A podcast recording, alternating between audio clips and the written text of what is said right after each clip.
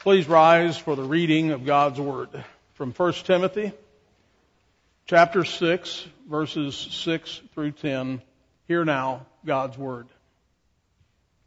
Now godliness with contentment is great gain. For we brought nothing into this world and it's certain we can carry nothing out. And having food and clothing with these we shall be content. But those who desire to be rich fall into temptation and a snare and into many foolish and harmful lusts, which drown men in destruction and perdition. For the love of money is a root of all kinds of evil, for which some have strayed from the faith in their greediness and pierced themselves through with many sorrows. And thus far the reading of God's Word, and all God's people said. Amen. You may be seated. Two Sundays ago, I introduced the subject of learning contentment. That was followed last week with a closer look at learning to be content with our positions, our place in life. And now we want to turn our focus on how to learn to be content with our possessions. As we consider the place of material possessions, it's critical that we avoid the ancient heresy of Gnosticism which divides the material world and the spiritual world, with the former being evil and the latter being good. The Bible says that God made the world and He pronounced it to be good. And we too should affirm that goodness and, acknowledge that it is certainly the case that there is something now wrong with the world, and what's wrong with the world, as we've pointed out recently, is sin specifically our sins. It's interesting that Adam, the word Adam, comes from the Hebrew word, uh, which means man or hu- human or humanity. It was, and, and that he was created from the dust of the earth, and that word for dirt or dust is is Adam, Adama, and that's where we get this word Adam. Adam, the man, is made from the ground. We ourselves are material things. There is no sin in enjoying the things that God has made. These are material blessings. However, there's plenty of sin in us which can pervert those good things and use them for other purposes. And so this sermon is focused on the necessity of a right relationship with material possessions and how to learn to be content with the things that we have. So it's us that's the problem, not the things. Our text does not say that money is the root of all evil. That's commonly cited that way. What it is clear about is it says that it's the love of money that is the root of all kinds of evil. When we make money or anything else an idol, trouble begins. And so there's a right way and a wrong way to hold our possessions. Jesus says in Luke 14:33 that the starting place of following him, he talks about deny yourself, take up your cross and follow me, and you should hate father, mother, brother, sister, uh, so there's this denial of yourself, this denial of your other relationships. And then he says, and if you do not give up all of your possessions, you cannot be my disciple. Those are some pretty stark demands. Self-denial, denial of my relationships, and denial of all my material possessions. But what's glorious as we continue to read the scripture is we find that if we do that, if we bow the knee to Christ and His Lordship, and we say, not my will, but your will be done, Lord, what does He do? He sends us back to ourselves. He sends us back to our families and friends. He sends us even back to our material possessions with a new relationship. How to embrace them in a thankful way. How to hold those possessions with an open hand. The Westminster Larger Catechism asks, uh, in starting in question 146 through 148, which is the tenth commandment? And the answer, the tenth commandment is, thou shalt not covet thy neighbor's house, thou shalt not covet thy neighbor's wife, nor his manservant, nor his maidservant, nor his ox, nor his ass, nor anything that is thy neighbor's. What are the duties required in the tenth commandment? The duties required in the tenth commandment are such as a full contentment with our condition and such a charitable frame of the whole soul toward our neighbor as that all our inward emotions and affections touching him, concerning him, tend unto and further all that, all that good which is his. What are the sins forbidden in the tenth commandment? The sins forbidden in the tenth commandment are discontentment with our own estate, envying and grieving at the good of our neighbors, together with all inordinate emotions and affections to anything that is His. We live in the most prosperous generation in history. By far. Where we live in the 21st century and particularly in the United States of America, we live actually in the lap of luxury.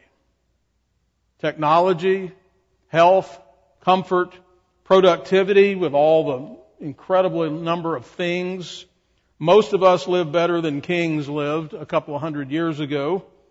In an article written by a 26 year old MBA grad student, uh, she points out, and Marinelle showed this to me last night, and so I grabbed it and stuck it in here this morning because uh, it fit. And here's what she said. We are so well off here in the United States that our poverty line begins 31 times above the global average. 31 times. Virtually no one in the United States is considered poor by global standards. Yet in a time where we can order a product off Amazon with one click and have it on our doorstep the next day, we are unappreciative, unsatisfied, and ungrateful. We are so very frequently discontent. The more we have, the more we want. Like a nation of spoiled brats, we are prone to whine and complain. And it's not just, and it's not that any of us are poor, though some of us pretend to be. It's just that somebody has more than I do which makes me discontent with what I have. I jokingly was somewhere the other day, we were somewhere shopping and walked into a store and, and the clerk says, you know, can I help you? I said, no, I came in here to find out what it was I needed that I didn't know I needed.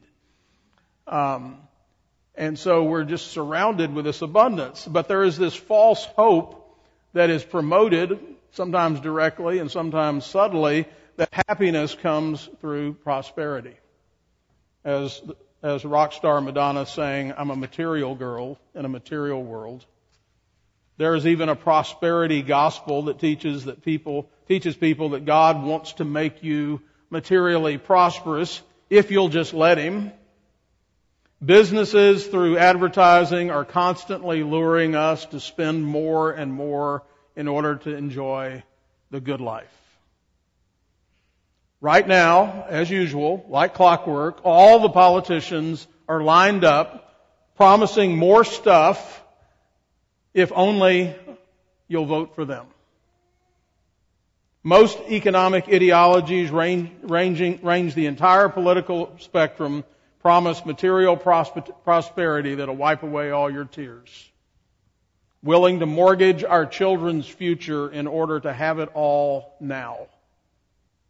And in so doing, we have become an age of idolaters.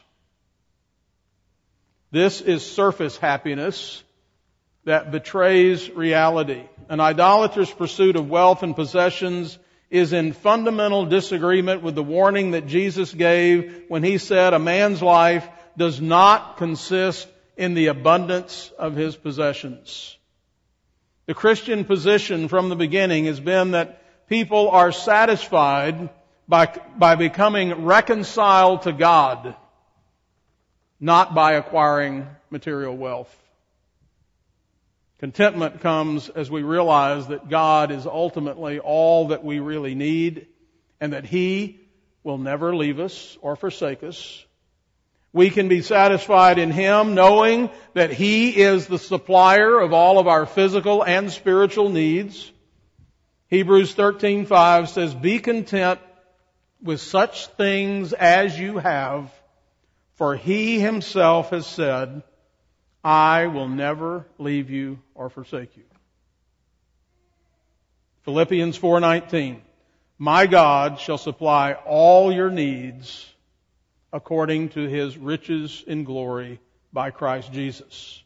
You see, idolatry is trusting people or possessions to do for me the things that only God can do. Some people I'm afraid some of us are fair weather friends to God. Like Israel, when things are going poorly, we're very zealous and dedicated believers. But as soon as our condition improves, we're on our own. We're off to the races. You know that story about the man that was on a very steep roof. He was working and he began to slide. And so he cried out to God, save me. And right as he cried out, his belt loop caught on a nail and he stopped. And he looked back up to heaven and said, Never mind. We're that way frequently. So some people, again, are fair weather friends. Uh, is, and so our financial success and possessions can't give us what we're looking for. And I do remember some years ago, I think I've shared this before, been 20 something years ago, uh, there used to be on cable TV uh, the biography channel, and they did a whole week long series on what they called name brand millionaires. And it was a biography of these families like the DuPonts or the Hershey's and others, these massive mansions, massive wealth. And every one of the stories was a tragedy, a family tragedy. I mean, of all sorts. It was just, there was nothing, it seemed to be nothing but misery. I have a, a friend who came from a very fa- famous and wealthy family, and when he became a Christian in college, they disowned him. And uh, when his grandfather died, he was entitled to millions of dollars in inheritance, and he said, "I didn't, I didn't accept it." He said that money has destroyed our family. It had brought nothing but pain and misery, and I want nothing to do with it. Um, you'll remember, many of you, I know I've read it before, but it's such a powerful illustration, is uh, Edward Arlington Robinson's uh, 1897 poem, Richard Cory. Uh, Simon and Garfunkel recorded a version of this. And the poem says, whenever Richard Cory went downtown, we people on the pavement looked at him. He was a gentleman from soul to crown, clean, favored, and imperially slim. And he was always quietly arrayed, and he always, it was always human when he talked. But still, he fluttered pulses when he said, good morning. And he glittered when he walked. And he was rich. Yes, richer than a king and admirably schooled in every grace. In fine, we thought that he was everything to make us wish that we were in his place. So we worked and waited for the light and went without the meat and cursed the bread. And Richard Cory, one calm summer night, went home and put a bullet in his head.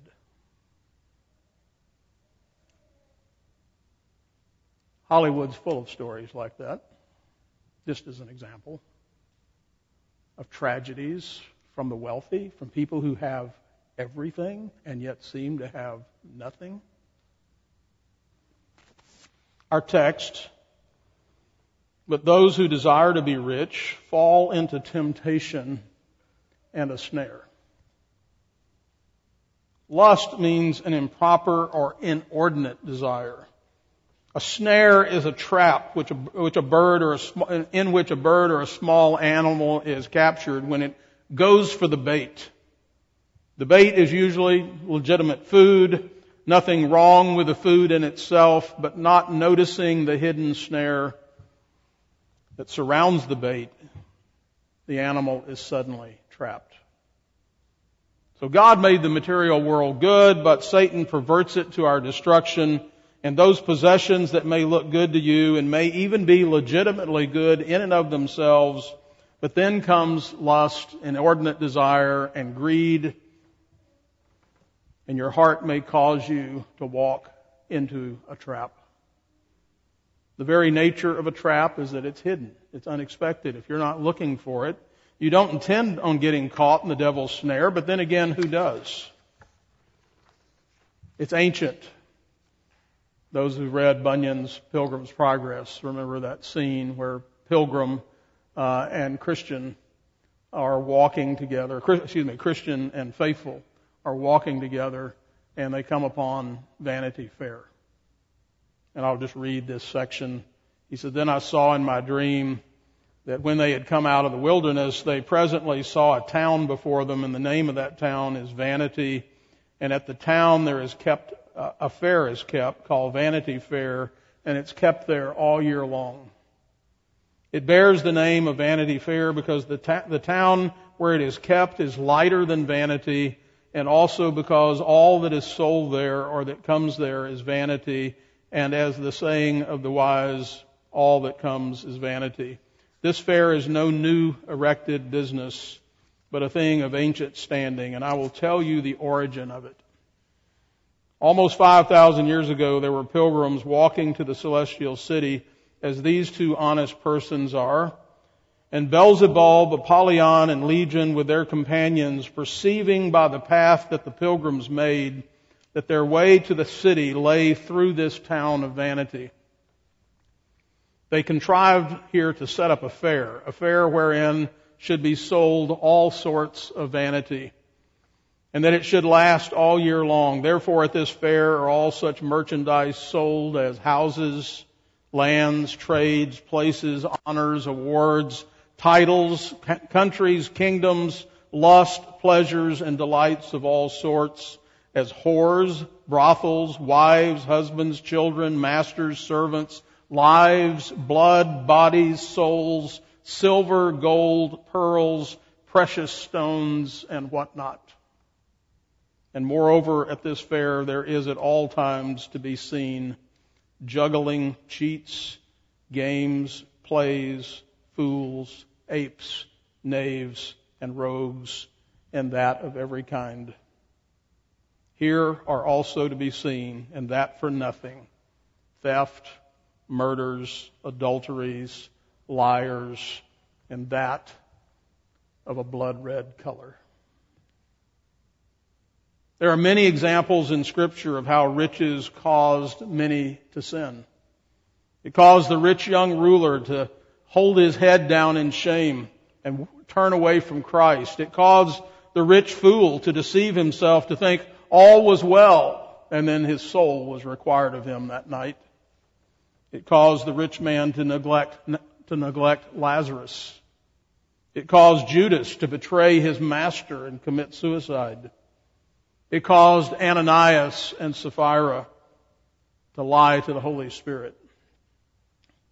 Material things become bait, which lure you away from true godliness that seeks first the kingdom of God and His righteousness. And so your mind ceases to be set on eternity and, and then comes the next step or the progression, or we might say the digression into ruin. Second, from our text, the desire for riches provokes many foolish and harmful lusts. Think about how many sins people commit in their drive to attain wealth. You think anybody ever neglects their duties to their families? to their wives and children? Does anybody ever neglect their duty to the church in their pursuit of financial prosperity? How about lying to get what you want? How about stepping on others to get to the top? Selfishness. Again, looking out for number one. Stealing, if you can't earn it, just take it. Drunkenness, let's party, let's fit in with the crowd because we have to make sure we are advancing socially in order to attain what we want to attain. Licentiousness, when we have wealth, we can have what we want, right? You want some of that? Go get it.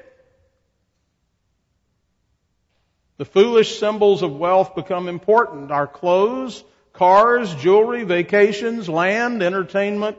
We assume others are impressed. I don't normally tell jokes in, in the sermon. I've already told one. And so the second one. This guy was getting out of his car in New York City, parallel parked. He got out and had just stepped in front of the car uh, he had left the door open, and a car came by and took the door off of his BMW. And he was just in a just rage. You, my BMW, my BMW. And some guy came by and said, "Sir, your left arm is missing." He said, "My Rolex, my Rolex."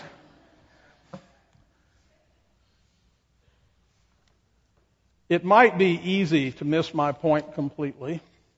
I'm not saying Christians should be unsuccessful or unsociable dullards wearing 20 year old fashions.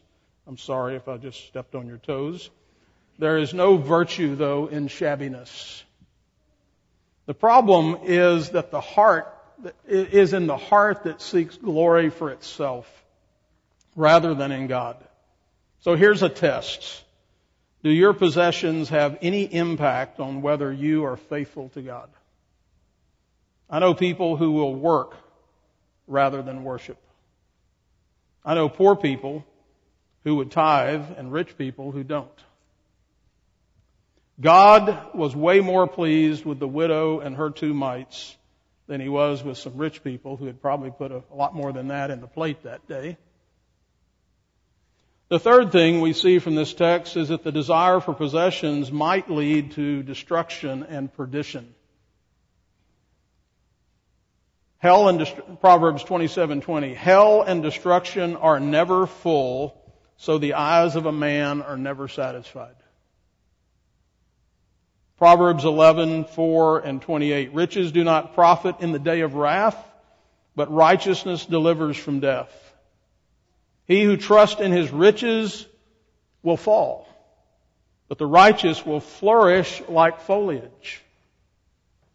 Mark 10, 23 through 25. Then Jesus looked around and said to his disciples, How hard is it for those who have riches to enter the kingdom of God? And the disciples were astonished at his words, but Jesus answered again and said to them, Children, how hard is it for those who trust in riches to enter the kingdom of God? It is easier for a camel to go through the eye of a needle than for a rich man to enter the kingdom of God. This ruin and destruction refers both to the present uh, and uh, the immediate, uh, things like debt, overindulgence, bitterness, envy, theft, guilt, but also to the future, including eternal destruction or perdition. The idols of wealth invite us to place our hopes on them instead of God. They tell us that taking is better than giving. They tempt us to cover, uh, to covet what our neighbor has. They convince us that we've been wrong because we don't possess as much as we desire, and so we become bitter about that. They pervert our sense of justice. In Luke 12, 15 through 21, and, and Jesus said to them, Take heed and beware of covetousness.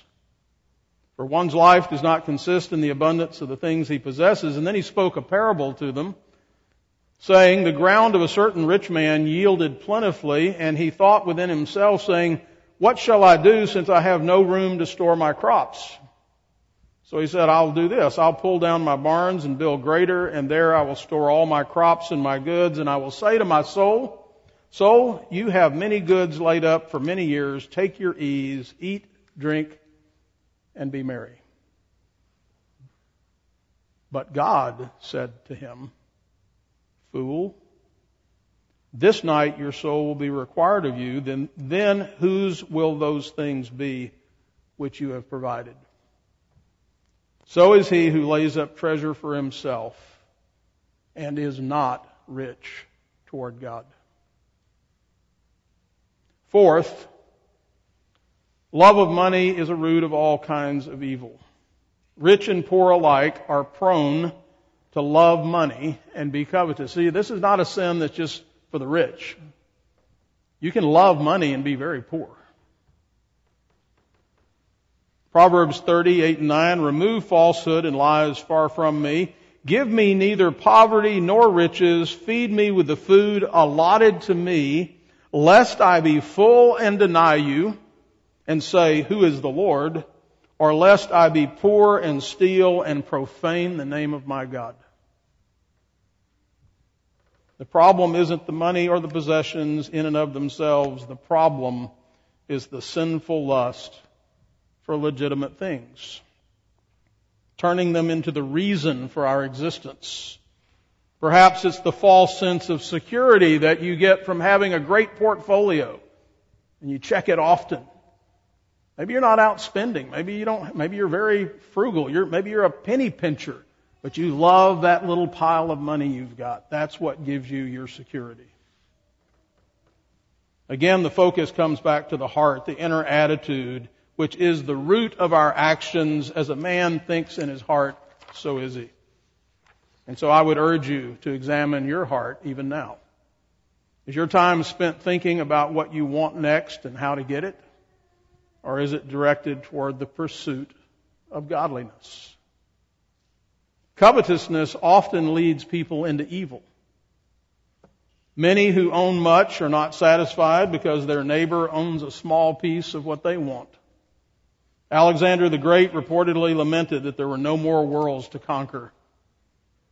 King Ahab and Jezebel murdered Naboth for his vineyard. And how about King David? A man who was described as a man after God's own heart.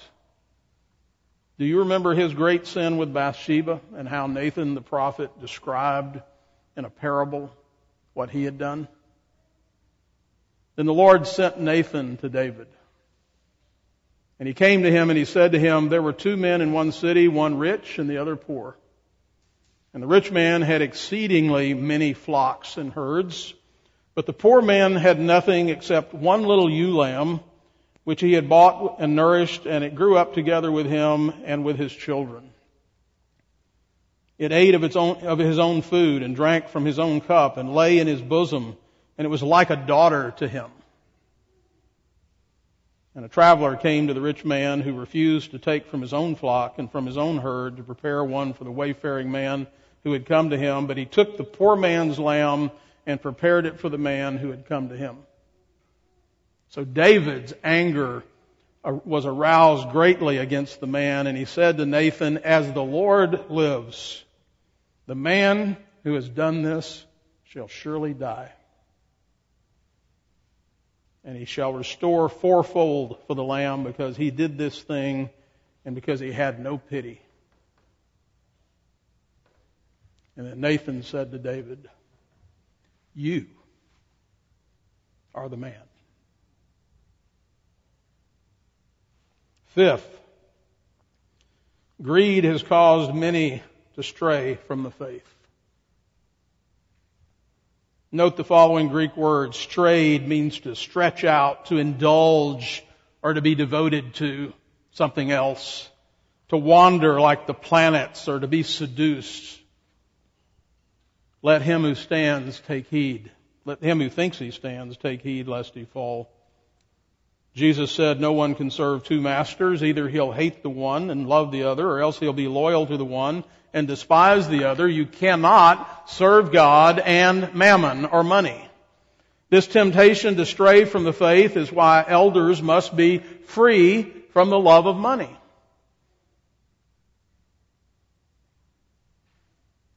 It takes a steady hand to carry a full cup. And I would just note too, sexual temptation is another powerful material force which seduces people to abandon their commitment to Christ.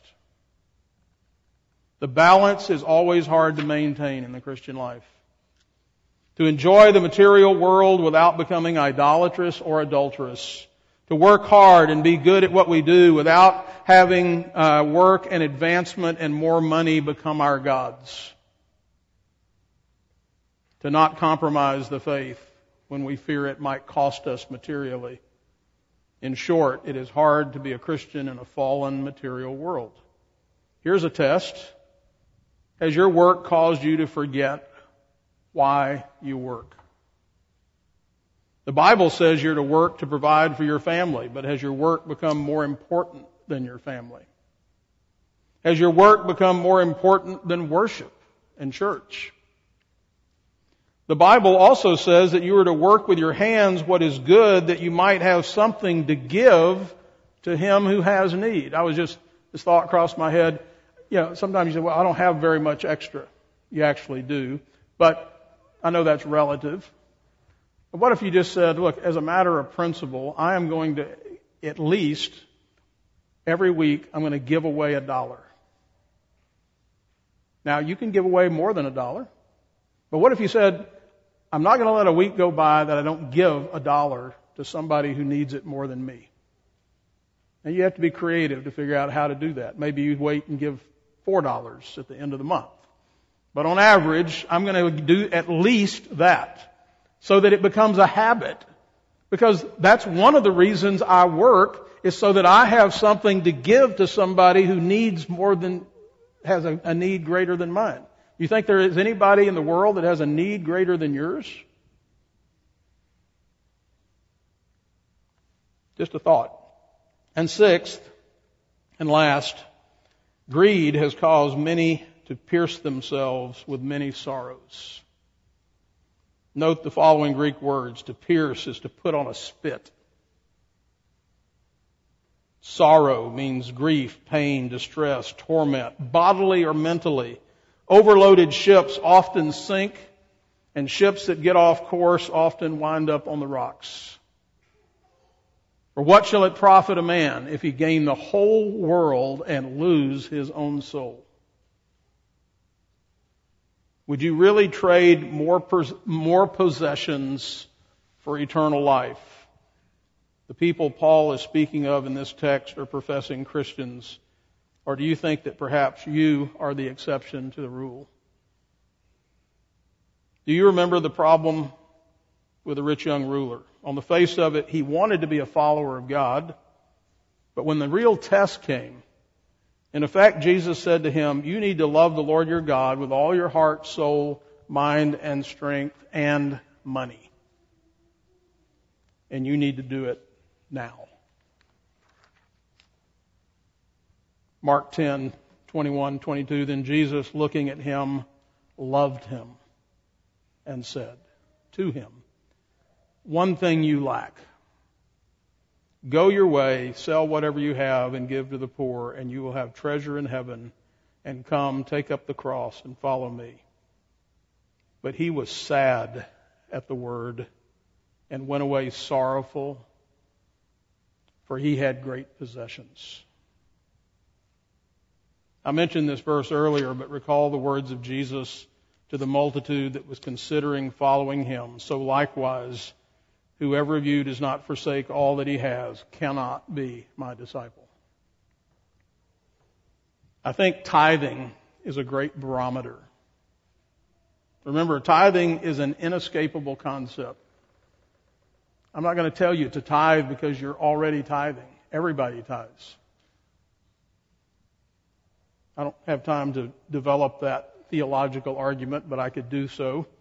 Um, but let me just say, I believe everybody tithes to something or someone, and whatever you're giving your tithe to is your God. A person who tithes tends to be faithful. The person who tithes to God tends to be faithful in other areas of his life. They tend to give in every way. They tend to more than tithe, and they tend to be generous.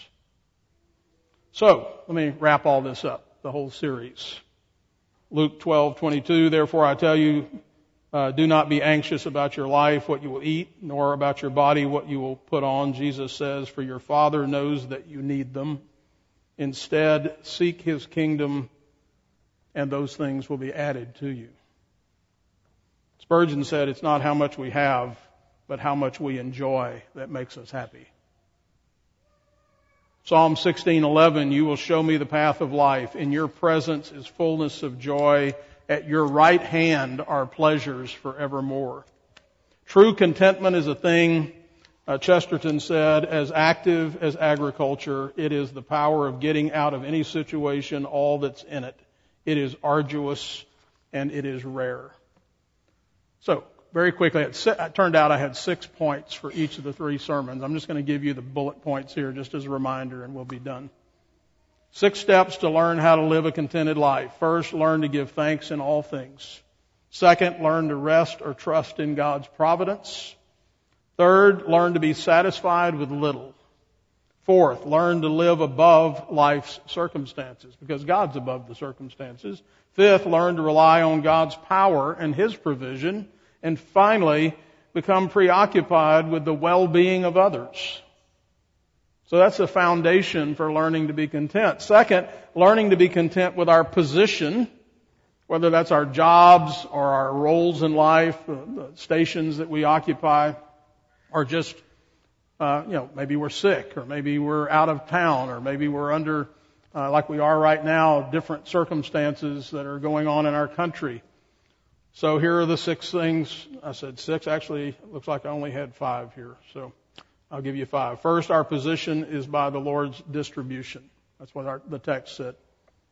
He has distributed. He, he, gave, he, he made you who you are with the gifts that you have, and He put you were born when you were supposed to be born, and He's put you where you're supposed to be. Second, our position carries a primary responsibility, which whatever that job is, whatever He's given us to do, to do it with all our might. Third, our position shouldn't overly concern us. It's okay to have some concerns, to want to change, and so forth, but we're not to be consumed by that. Fourth, our position may be improved if we have the opportunity. He says if you're a slave and you can stop being a slave and you can be free, go for it. Fifth, our position, though, must be faithfully performed. Whatever God's called us to, we should be the best at it. We should, we should serve Him in those positions. And then today, just to review, learning contentment with our possessions. First, the desire for riches leads to temptation and a snare. Second, desire for riches provokes many foolish and harmful lust. Desire for possessions might lead us uh, to destruction and perdition. Fourth, the love of money is the root of all sorts of evil. Fifth, greed has caused many to stray from the faith. And six, greed has caused many to pierce themselves with many sorrows. Let's pray. Almighty God, our Heavenly Father, you are the giver of life and the giver of salvation. You gave us your only begotten Son. You redeemed us from slavery and set us free. By your grace, you have freely given us faith that we might receive your salvation and abundant life. Indeed, you have freely given us all things, above and beyond all that we could ask or think. By your love, you have poured out the Holy Spirit in our hearts. You have blessed us with spiritual gifts. You have promised us an inheritance which is incorruptible and will not fade away. And so help us, Lord, to have giving hearts, to be faithful and cheerful givers, to show forth our gratitude for all that you have given us, that we might trust in you and truly learn how to be content in every circumstance. We pray in Jesus' name. Amen.